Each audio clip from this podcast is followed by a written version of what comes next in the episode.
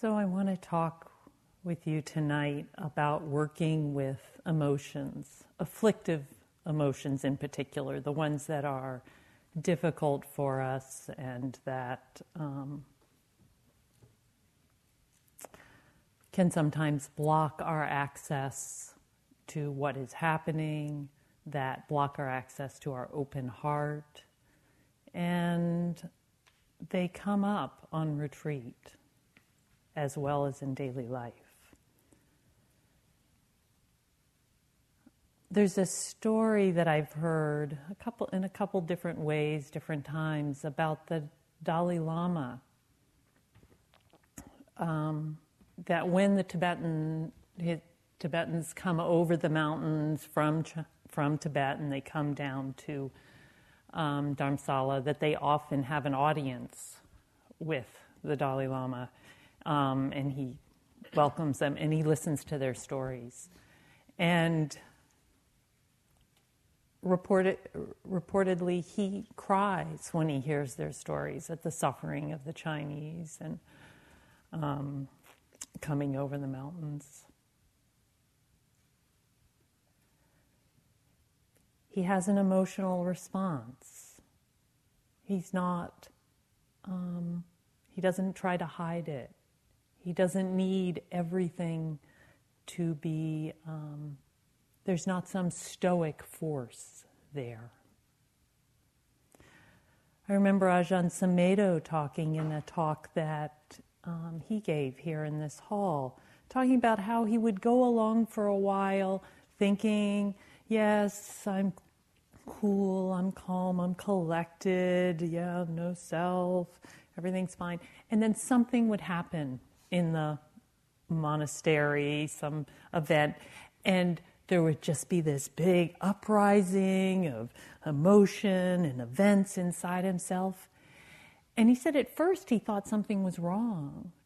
And then after a while, he said he understood it was just the sensitivity of being alive. It was our human experience that things impact us causes and conditions come to us. And when we respond, emotion is our natural human experience. It's not something to be afraid of or that in our practice we're trying to make go away. It's part of this sensitivity of being a person. It's our natural response to living in this unstable, impermanent world. And as we've gone through the instructions, through the breath, through sounds, all the sense doors, thoughts, and emotions, paying attention to their rising, their full expression and their passing away is very much a part of our practice. One of the first things that we notice with emotions, just like everything else, is that we cannot control them. We can't control when they come, how long they stay, and when they leave. We can respond to them, we can learn to be more skillful, but we can't control them. In fact, in our daily lives, if we look carefully, emotions is one of the places where we are most often completely taken over by forces that seem beyond us. And this taking over can feel quite uncomfortable. And often in our practice, we think that something's wrong if emotion comes up.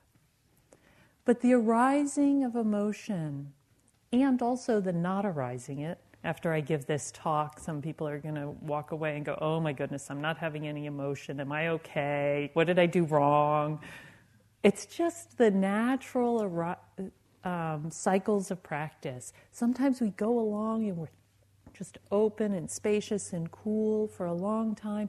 And then somehow that calm itself allows some sort of um, un- unpeeling of the onion, like a layer. It creates the space, the capacity for another layer of our emotional history, what we're holding, our memory to bubble up. And then we may have a period of a lot of emotion, a lot of event, and then it may calm down again. Sometimes it'll be faster, sometimes it's very, every once in a while. This happens even when we're on um, when we're on a concentration, when we're when our practice is more concentration oriented, we may go longer periods, and the emotion when it comes might be a little bit um, quieter, but we see it.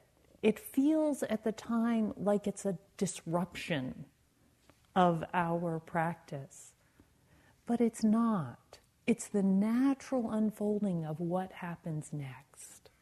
And it's what is there, we experience it, and then it processes through us.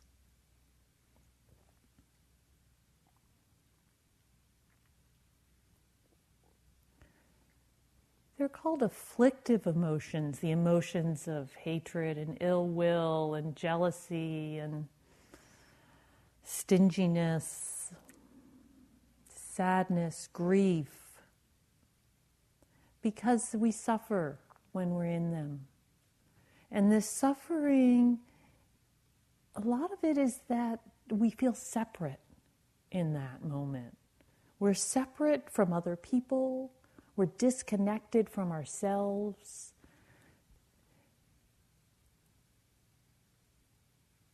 we're disconnected from the, the fullness of our own heart, from those qualities of metta and compassion. That's where it starts. And a lot of the practice that when we work with emotion is the process of reconnecting. And in that process of reconnecting, the tools our mindfulness, our attention, the moment to moment that we awareness that we've built up comes into our service. And as we reconnect, as the mindfulness comes back in, gets stronger, our understanding about what's happening, the wisdom comes out of it, and it transforms from an affliction to a gateway to understanding. And this is the process that um, when we understand this, and we see this, and we experience it over and over, we begin to see when an emotion arises that it's not that something wrong is happening. In fact, the opposite. An opening, a new understanding, a place to grow is becoming available to us.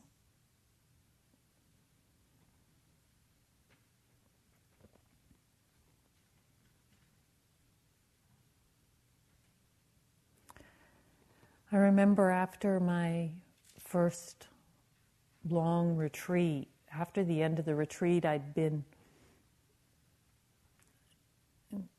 I, on that retreat, I'd had a very blissful, open, spacious feeling.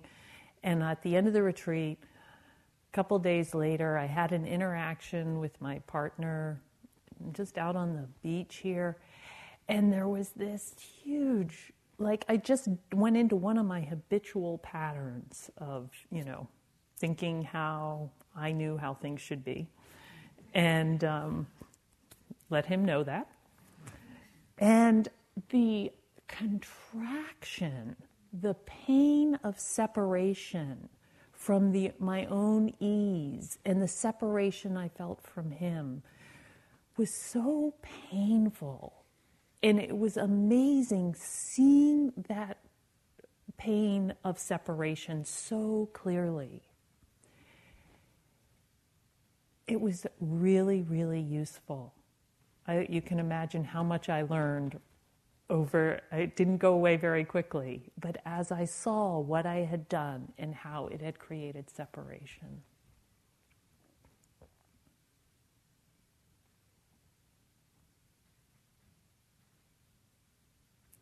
When we're on retreat, even the really subtle ways that we separate or contract can become available to us. If we're having a very steady time of it, then it might just be that just that little thought about that person is in my way. We can see the blip of it. And we can see how it affects our body. We can see the thought. So even at that point, it may not be full blown into emotion, but we can we get the opportunity. The steadier we are, to see the more and more subtle pieces. So, though sometimes as I'm talking about this, it may sound like I'm talking about really big ones and really overt, it can apply at any level, wherever you see it.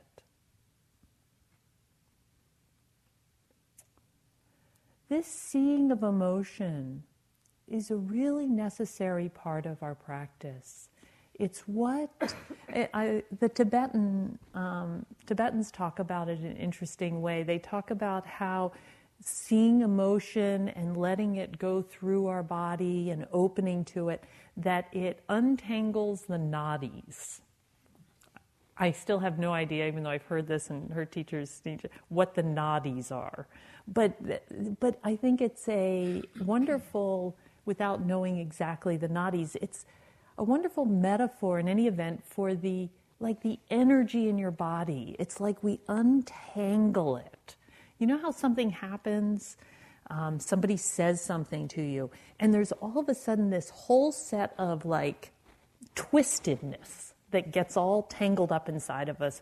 The way they said it reminds us of our, of our mother and what our second grade teacher said, and all of a sudden we're all tangled up in all of that. And when we open, and when this becomes more flushed out of us, then when somebody says something, it doesn't run in and bang into all this tangle. And it can just flow through us much more easily. It's like the open, spacious body allows for the open, spacious heart and mind. Carl Jung says, one does not become enlightened by imagining figures of light, but by making the darkness conscious. The latter is disagreeable and therefore unpopular. so we're engaged in an unpopular process here. You may have felt that a few times.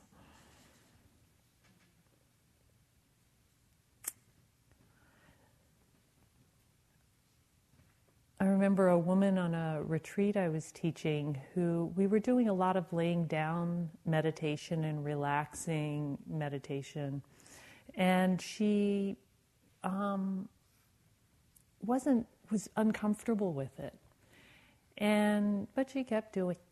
And then one day, many days into the retreat, she that memories came to her and she remembered and she realized that she had been tight, tense, whenever she lay down because of some abuse that had occurred for her. And once the memories came and it flooded through her and she saw it and she understood it, she reported this incredible ease in her body that she'd completely forgotten was there over a period of the last 10 years. There all of a sudden there was space inside her. And I thought this was a really poignant example of the way that this spaciousness can come in, be returned to us, our natural relaxation.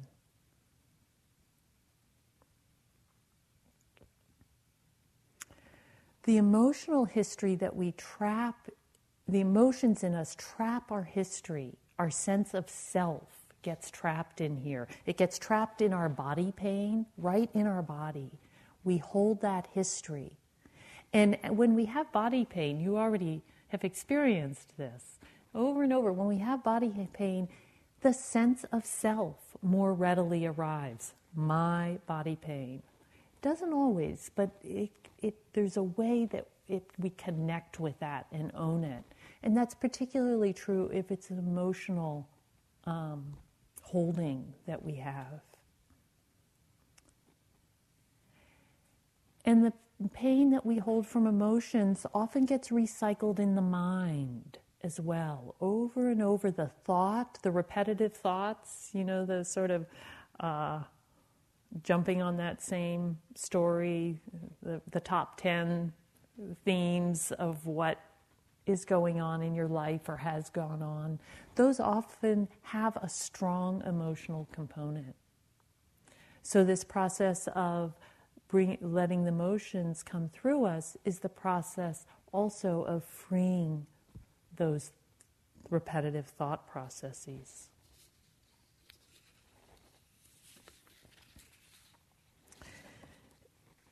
And understandably, in our in our lives as we grow up, emotions we often either suppress or avoid them or act them out. And often we suppress or avoid them because we're afraid of acting them out. We've seen what, what we do, the unskillful actions we have when we act something, when we act from that place. And so it's safer. Or we see other people's unskillfulness when they act out. And so we suppress it. And what we're trying to find is the middle ground between there, where we neither act something out nor suppress it, but instead it arises and we get to know it without acting it out. And retreat is so ideal for that because there's not a lot of acting out available to you. There's some, there's some, but not a lot. And so that creates a safety net we, we're being, um, the container helps us and gives us the um, security that we're not going to act out, and therefore it's safer to experience our emotions. There's a story from uh, Ajahn Chah that there was a palm reader who was very curious about what Ajahn Chah's palm might look like. And finally, he got Ajahn Chah, who didn't believe in any of that sort of thing. But, the, but Ajahn Chah said, okay, fine, you can look at my palm.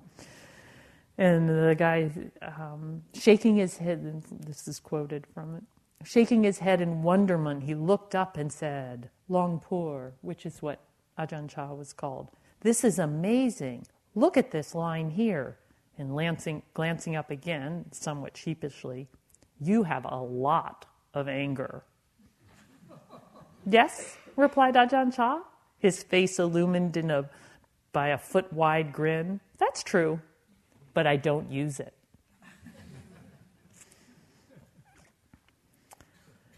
So, not acting it out is an incredible protection. So, working with the emotions directly without acting them out. And I already mentioned receive, the, receiving them as a gift. There's a story I like the, about a poisonous tree.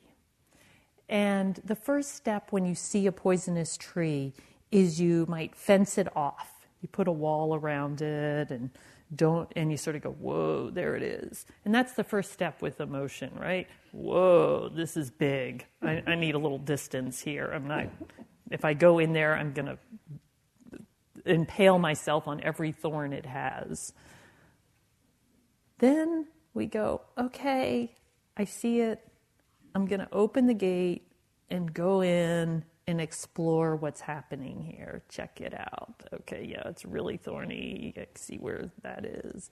Work my way around, get to know it a little. And then the third step is like so many things that are poisonous on one level, we can transform it into medicine. It becomes a transformative power for us. It deepens our understanding. So, as we come into touch with this, it may seem at first that our suffering increases. You may have noticed that on retreat already. The, you, an emotion comes up, and normally in daily life it would just go by, but now it's just painful. And that's, that's because of your actually being aware of it. The mindfulness is coming to your service.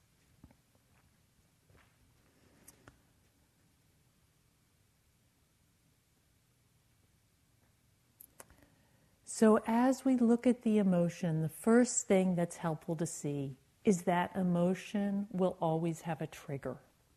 There's something that happens. And it's at a sense gate, or so it might be something like um, you have a, you're sleepy in the hall, and there's just sleepiness, but then the, you feel ugh, I don't sleep well, and they gave me a roommate, and how am I supposed to sleep with this? And pretty soon there's like a whole upset event going on. And if you go back and check at the beginning, it had to be stimulated by something. There was just some drowsiness and then the unpleasantness of that and aversion to it. Or a sound happens and it's unpleasant and it reminds you of a sound that you know you you're somebody who has a lot of the, the cough uh, example has come up a lot but it could just be somebody beside you moving or somebody's breath. And it's like ugh i can't find my own breath but i can sure hear theirs you know, and then it goes on to, you know, whole event about that. So it's really the uh, it's interesting to see what the what the trigger is. What makes it happen? And a lot of times like everything it's this comparison between the way we think things should be and the way things are appearing before us. I remember a couple of years ago, they don't seem to be here, but there were um, turkeys that had um, this bubble foot, it was called, and they sort of had swollen feet and they were sort of limping around out here. And it was very emotional because we, I had the response too. Lots of people had it. It's like the turkeys shouldn't be sick. They're, they're not okay. You know, we need to do something. And it was interesting, of course, we got, I was a manager at the time, we got lots of notes about the, the turkeys and how something needed to happen about the turkeys. And we called the wildlife thing and checked it. We're good little managers trying to fix the turkeys now. Um, so we called the wildlife people and they said, "Oh yeah, it's bubblefoot. They're they're fine. They can still get around. They can eat. It doesn't even hurt." And we're like, "Oh, okay. Everything's okay." so it could just be the turkey's bubblefoot that elicits all this response. So it's useful to see what the trigger is. And then once we see the trigger, we can begin to. Sometimes we don't see the trigger, actually, I should say. Sometimes we can work our way back and see it. But whether we see it or not, the emotion comes up. We start to become awareness. And the first thing we have to do is recognize that it's happening. And some of you are familiar, and those of you who aren't, I'm going to use the outline of RAIN, but in a little more detail. RAIN is an acronym for a four part way of looking at emotions. Um, but this is a little bit more detailed version of that. But the first thing still that we need to do when working is recognizing the emotion that it's happening. And there's some ways we can do that. One of the best ones is that it's difficult to think. When we're in an emotion, we're in a place of delusion. We are caught up, we are sure that things are a certain way. We're sure often that we're, sh- we're right that that's the way they are. And it also, with emotion, it creates a lens, a thing, a way that we look through and see the world. And everything starts to look that way. If we're having a feeling of sadness, if something comes up, then everything looks sad to us. And we can't, it's very difficult to see through that. This really comes up here with yogi, we call it yogi mind. You, something happens, you get in a certain state, and we get caught. And it's like, someone took my umbrella. And that gets bigger and bigger until it's a whole big problem with how Spirit Rock runs the umbrella system. You know? And we're so caught up in it that we don't even realize that we're having this big emotional response. But if we start to pay attention, we can see when we're that caught. The other thing that helps us recognize that we're in, a, in an emotion is that we spend an, a lot of energy trying to solve the problem. There's something out there that is causing this emotion to have. You made me angry. If you would just stop doing this, I wouldn't be angry. I mean, if you have not experienced that in your daily life, you are blessed. But most of us have the experience of it's somebody else's. If that person would stop doing that, I would stop being angry. And that's a dead giveaway that we're caught up in our emotion, that we're, that we're trying to solve it.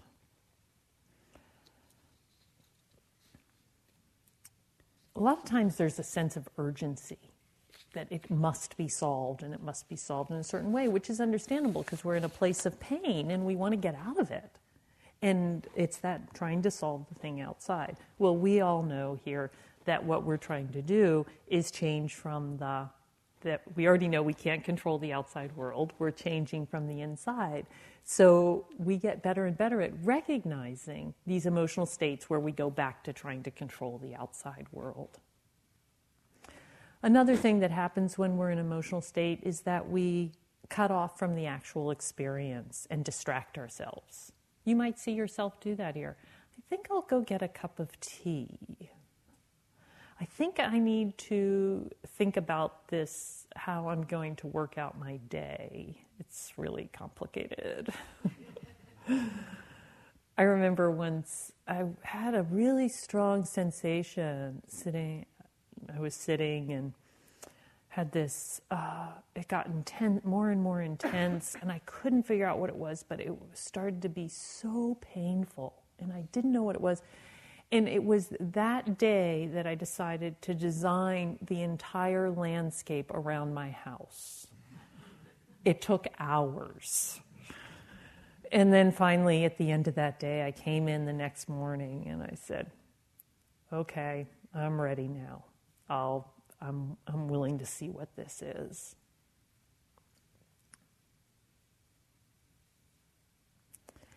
What blocks us from feeling these emotions? Why do we go into these contortions?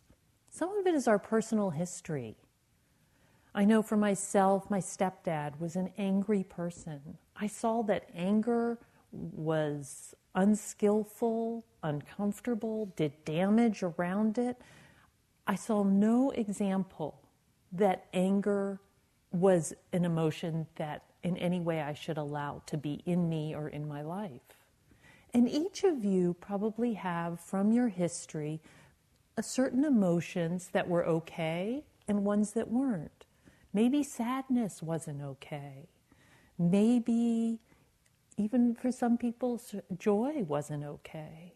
Grief wasn't okay that you lost a dog and you cried or that somebody moved away and you were upset whatever it might have been.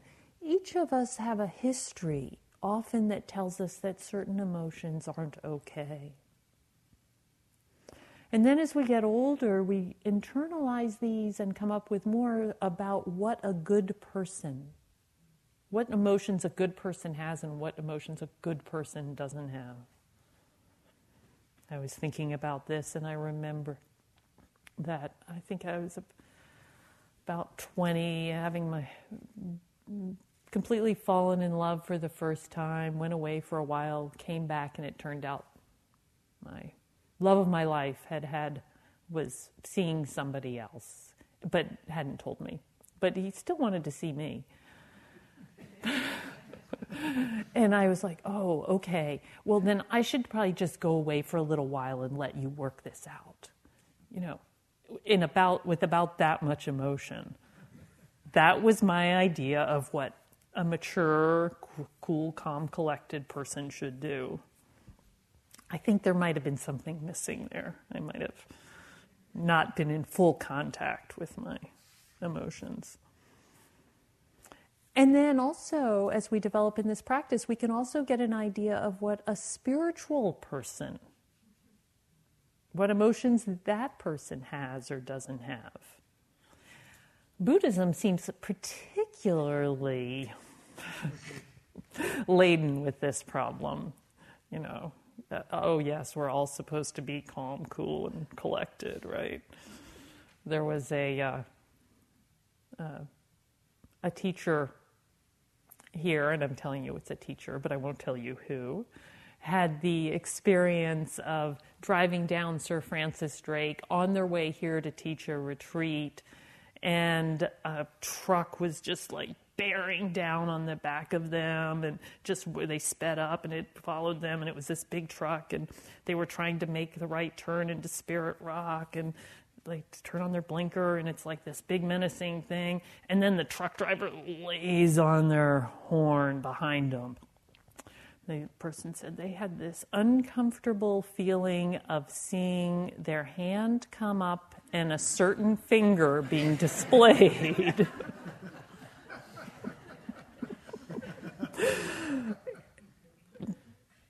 it did not match their description of what a spiritual person should do. it just happened.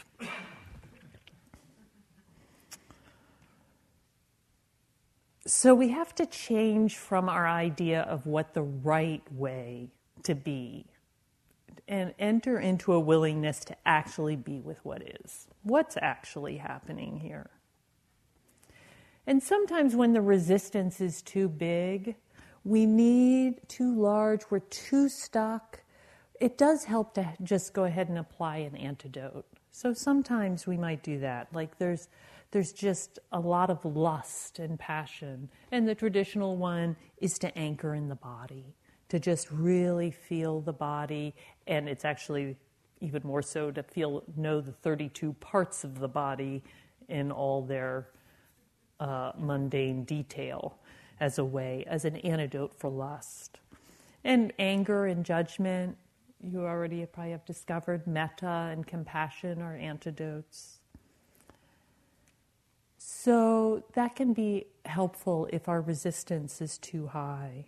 Because first we have to recognize the resistance, and then we can get below and actually start to recognize the emotion itself.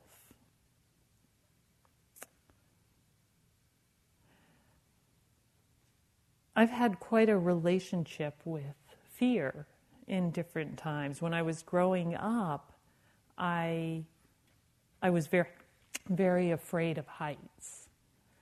And I don't know exactly how, you know, it was my brother who would go to the edge and look off, and I would lay down like 10 feet away from the edge and like see if I could see something without actually getting any closer somehow, in spite of that, I became a climber. I don't know exactly how that happened, but and I did things like climb El Capitan and Yosemite, and was fairly for somebody who was afraid of heights. And I remember I was about 2,000 feet up on El Cap, and I was tied in with a rope, and the other person was was up and above me and in order to continue up from that place, just the way things worked out, I had to, it was overhanging, and I had to let go of where I was attached to the rock. And the result would be that I would be swinging out into space, a couple thousand feet above the ground.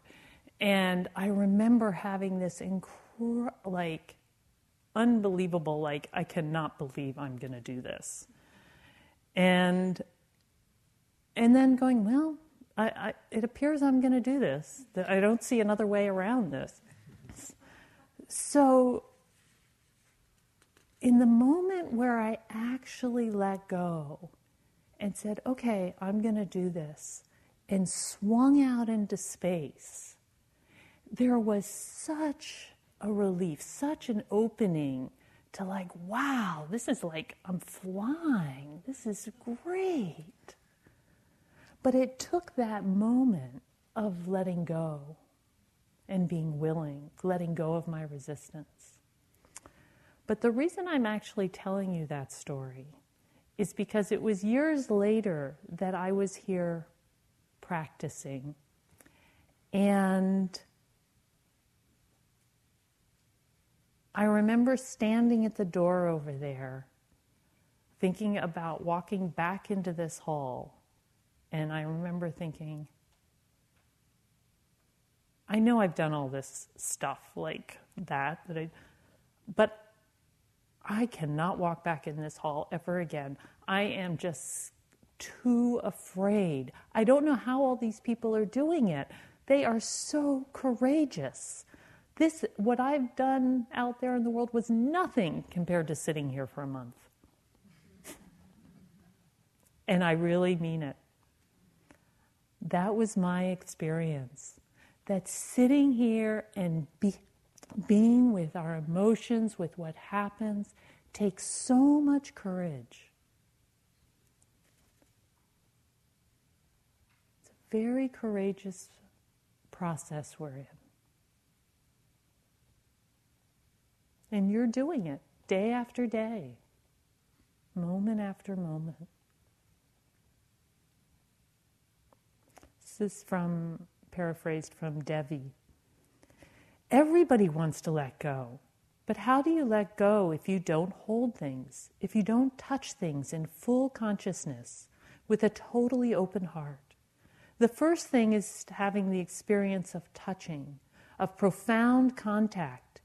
If you let go before touching deeply, that can bring on mental, mental turmoil, a sterile void. This is a mistake. Let go before taking hold, and the heart is never opened. When you touch deeply, you no longer need to let go. That occurs naturally. So, what we're doing here, moment after moment, is touching deeply. And the resistance we feel first is the cue that we're about that we're t- if we turn and enter, we can recognize what's happened and go into touching deeply. And from there, we can begin to allow and accept what's happening. We can begin to actually bring our mindfulness and go that way. And as we do that, there's three distinct aspects to emotion. The first one is body sensations. I'm sure you're familiar with this. There, with anger, there can just be this strong energy coursing through the body. With sadness, there might be a grip. Each of us, it's individual, but there's these sensations in our body. And there's often thoughts, not always, which I'll come back to, but there's often thoughts. There may be a story, something about it. And the two are related and they can feed back and forth off each other. We may notice the thoughts first and then the sensations in the body, or vice versa. And often they circulate. One is strong and then the other happens and it comes back and forth. And there's also a mental factor or a tone that's happening of delusion or greed or ill will, conceit, those qualities of judgment James talked about the other night. So, all three of these, and as we start to allow our experience and turn our mindfulness, we can start to see these different components, and we're not pushing any of them away. We see the thoughts, we see the sensations.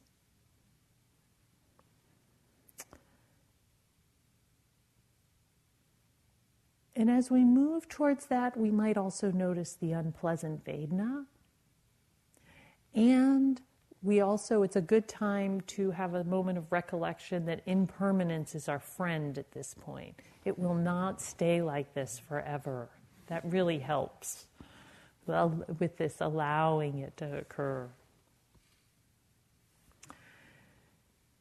And then the next step in the acronym of RAIN, the I is often used to say, be investigation. But I'd like in this case to talk about it as intimacy. Dogen says to study the Buddha way is to be intimate with all things. And that's really what we, when we turn ourselves towards the emotion, we become intimate with it. And by intimate, we deeply know it, we connect with it. That quality of separation gives way to non separation. We, we come into presence with what's actually occurring. And we come into intimacy with the body. And this connects, you know, we've heard it before, but the Buddha said, This is one thing, monks, that cultivated and regularly practiced leads to a deep sense of urgency, to the supreme peace, to mindfulness and clear comprehension, to the attainment of the right vision and knowledge, to happiness here and now, to realizing deliverance by wisdom and fruition of holiness. It is mindfulness of the body. And in the Satipatthana Sutta, the four foundations of mindfulness, he tells us to pay attention to the body in all the different postures, in the different moments. And in emotion, we pay attention to the body.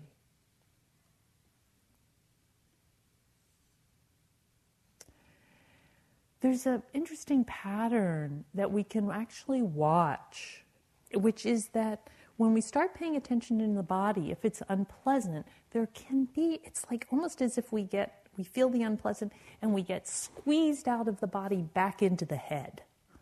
And we go back to thinking about it, and then we can come back into the body. I had an experience a number of years ago of a really strong, energetic, it came out of uh, a few events that happened, but as soon as I started to go into it, I recognized it was just this deep pattern in my body. And it felt, I labeled it as fear, but it felt like this vibration, this energy, and it was, it was quite unpleasant. And if you listen to the uh, earlier sto- story, it wouldn't be surprising if I had a bunch of fear locked up in my body. That doesn't seem like from years of some of the activities that I engaged in. So I started to be from get more and more familiar with this uncomfortable sensation in my body. And I noticed that I would be with it for a little while and then I would just pop up in my head and it's almost like I needed relief for a little bit. And then I would go back in and feel it. And this actually went on for me for months until after a while it didn't have a name anymore. Fear, it, it no longer um, had any nameable quality. And you might notice this happening for you at times that an energy comes, it has a really strong quality, but you almost don't know what to call it. You don't need to call it anything. You can just recognize it as this strong energy, put your attention with it, and just let it happen. And impermanence will move it, change it, and eventually it'll pass.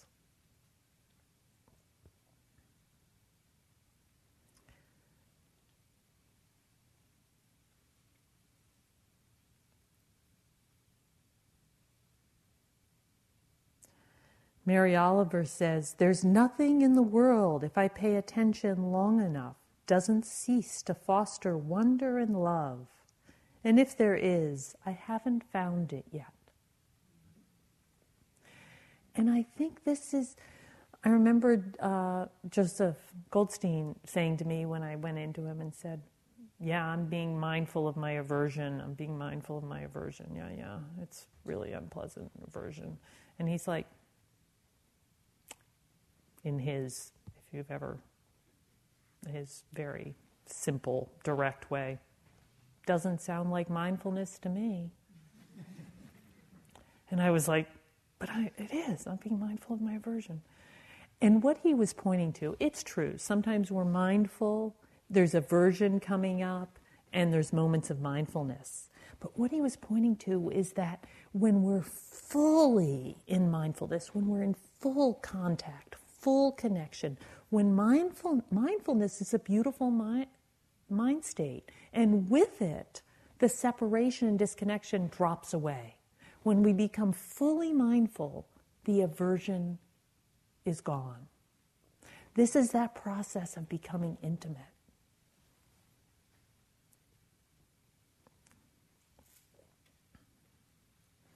Again from Ajahn Chah. And this is when he was 94 in the hospital. Somebody asked him, What do I do, do to destroy anger completely? And he answered, There isn't anybody who destroys it completely. But when it is known fully, it ceases by itself. He really points there in that there isn't anybody who destroys it. As soon as we try to destroy it, that, that self comes in and it's just an, another aversion. And we can be intimate with the thoughts as well.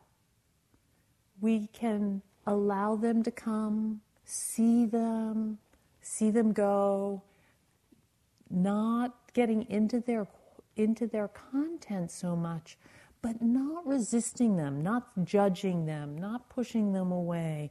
Not when we have the thought, you know, we're in anger and we have the thought, I could kill that person just a thought that says that doesn't mean we're a bad person. It's just the thought that's coming through. It's that that humanness. We have the protection, we have our sila. We're not going to go kill them. The thought, we don't need to get all bound up in it.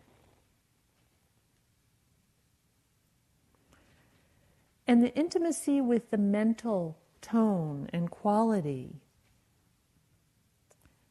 It's that we we can actually start to take the glasses that we're seeing everything through, we can take them off and actually look at them and go, wow, I'm seeing everything through this, this lens of sadness. I'm seeing everything from through this lens of, of, uh, of jealousy, of wanting it to be happen to me, not them.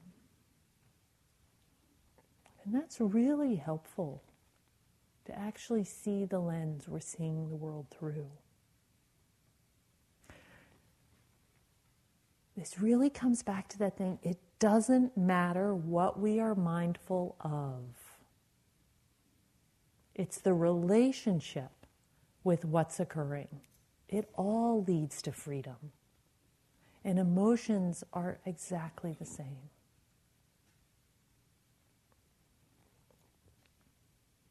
The fourth quality that I want to that I want to mention is non-identification. And as we see the emotions clearly, less and less do we see we uh, comes clear to us that less and less of it is about me. Compassion may arise, that's part of when we see through. Another part is that we can start to see when we're seeing clearly. This is one of the understandings. We see causes and conditions, we see how it happens. And when we see the causes and conditions, it becomes more and more impersonal, less and less specific. Can be really helpful how we language it as we move into this non identification with what's happening, we can just say, anger is happening, sadness is happening. impatience. And when we're in this place of non identification, when we're moving that way, we can see then when we are identifying. One of the ways that we identify is we have an emotion, something comes up, and it really runs out its thing, and then it starts to go, but we get attached. We're attached to it. And so we rethink the thought to stir up the emotion again. Have you ever had that happen? It's like it's over, but you're not ready to let go because you become we become identified with it.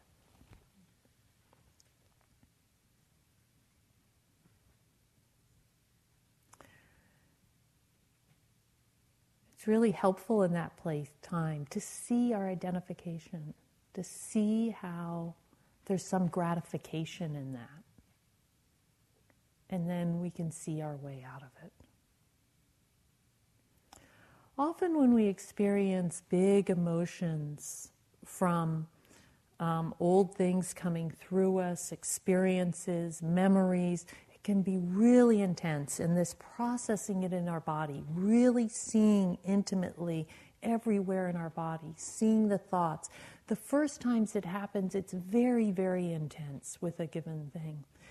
And then it may come again at another time, another place. It may wash through again, have another thing.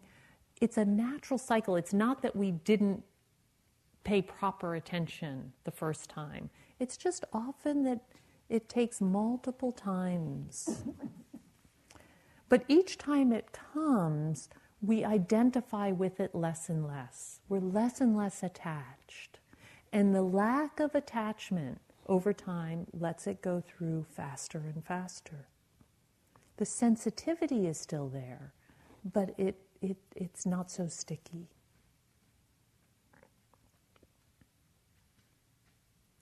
I have this sensitivity in my system. My, my, I have a good friend who named it um, my high water table. And when things happen, it can be something uh, beautiful. It can be something in the world that like just brings up so much sadness, something poignant. And there's just, it just rises in me. I'm just touched and it comes up and I start, and there's pressure, and I start to tear, and sometimes tears come. And for a long time, I was like really embarrassed about it, especially like giving Dharma talks and stuff like that. I'd have this. And then I realized if I just let it happen, it, it lasts like 30 seconds, and it's just this touch of poignancy and sensitivity. That's what this body does. I don't have to worry about it. It just happens. And you might have even noticed at the very beginning of this talk when I mentioned about the Dalai Lama um, seeing the Tibetans. You might have seen a little surge there. And that it was kind of came up and then it passed. That's what this system does. It's okay. Find out what your system does, and it's okay.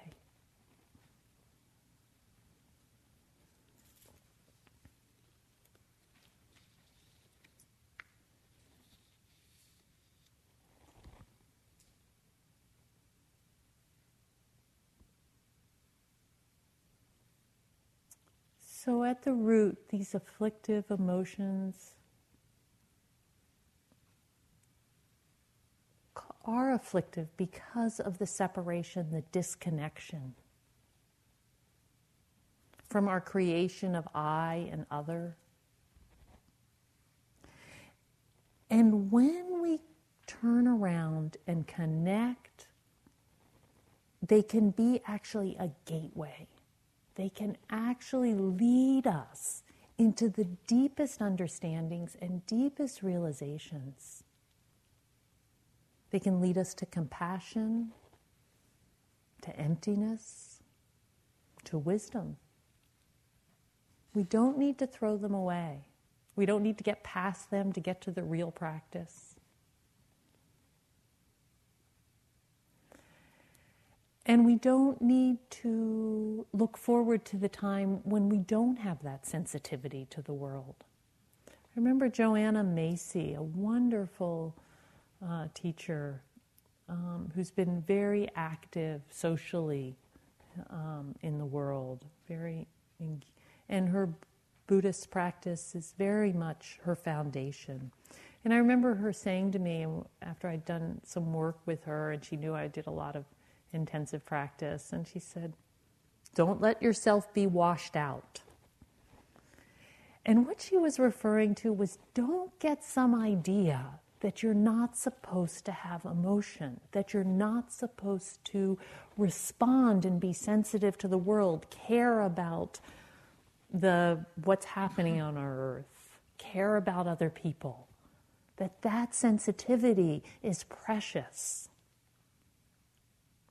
She really points to how the skillful transformation of anger that that when we start to have anger, if we look carefully in certain cases, not in others, but that it may be that the anger is coming from our deep compassion, for our caring for the world. And that kind of anger transforms into fierce compassion. Don't throw it away.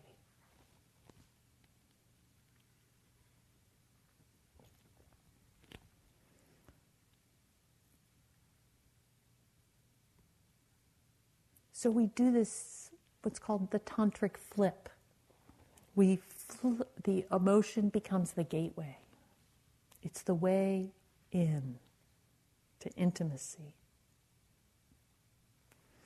And as we do that, we as we recognize over and over again the um, this intimacy, this connection, we may, we also start to see the emptiness of the emotion, that there's actually not that much happening there, that it washes through, it's impermanent, it's gone. And sometimes in our practice, with certain things that have processed, we might actually go straight to that place of non identification. We might see through the emotion right away recognizing mind essence, seeing the emptiness. If we do this too soon, it's, it can be spiritual bypass. We can be jumping over. But as we become more familiar and more um, practiced, we can see the non identification right away. It's not me, it's just phenomena rolling on.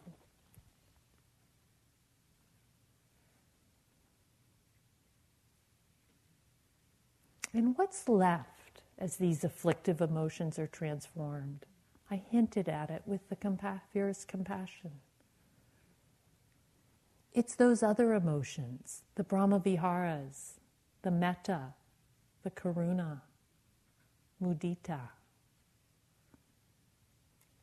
As we are less affected, more connected than this natural full heart that is already here, our true nature, our basic goodness can shine through. I'm going to end with a poem from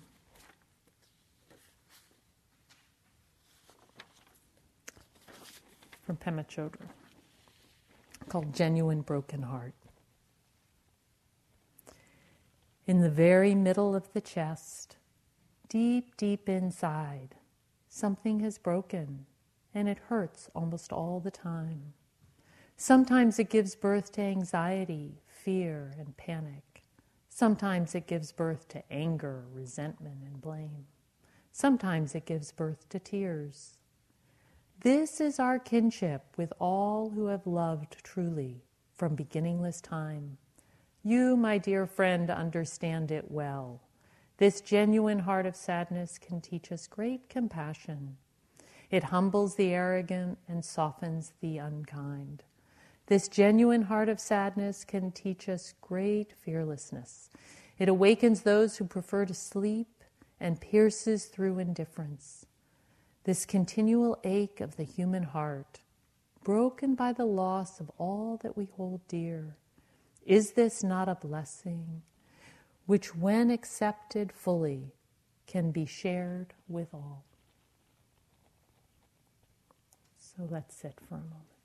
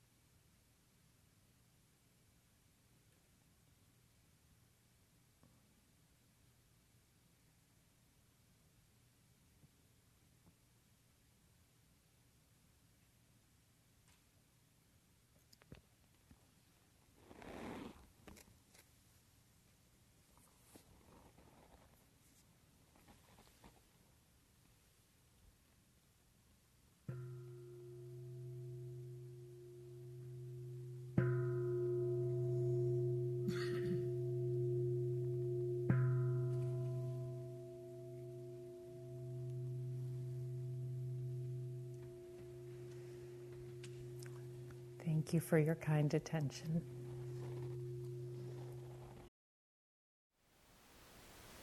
Thank you for listening. To learn how you can support the teachers and Dharma Seed, please visit dharmaseed.org slash donate.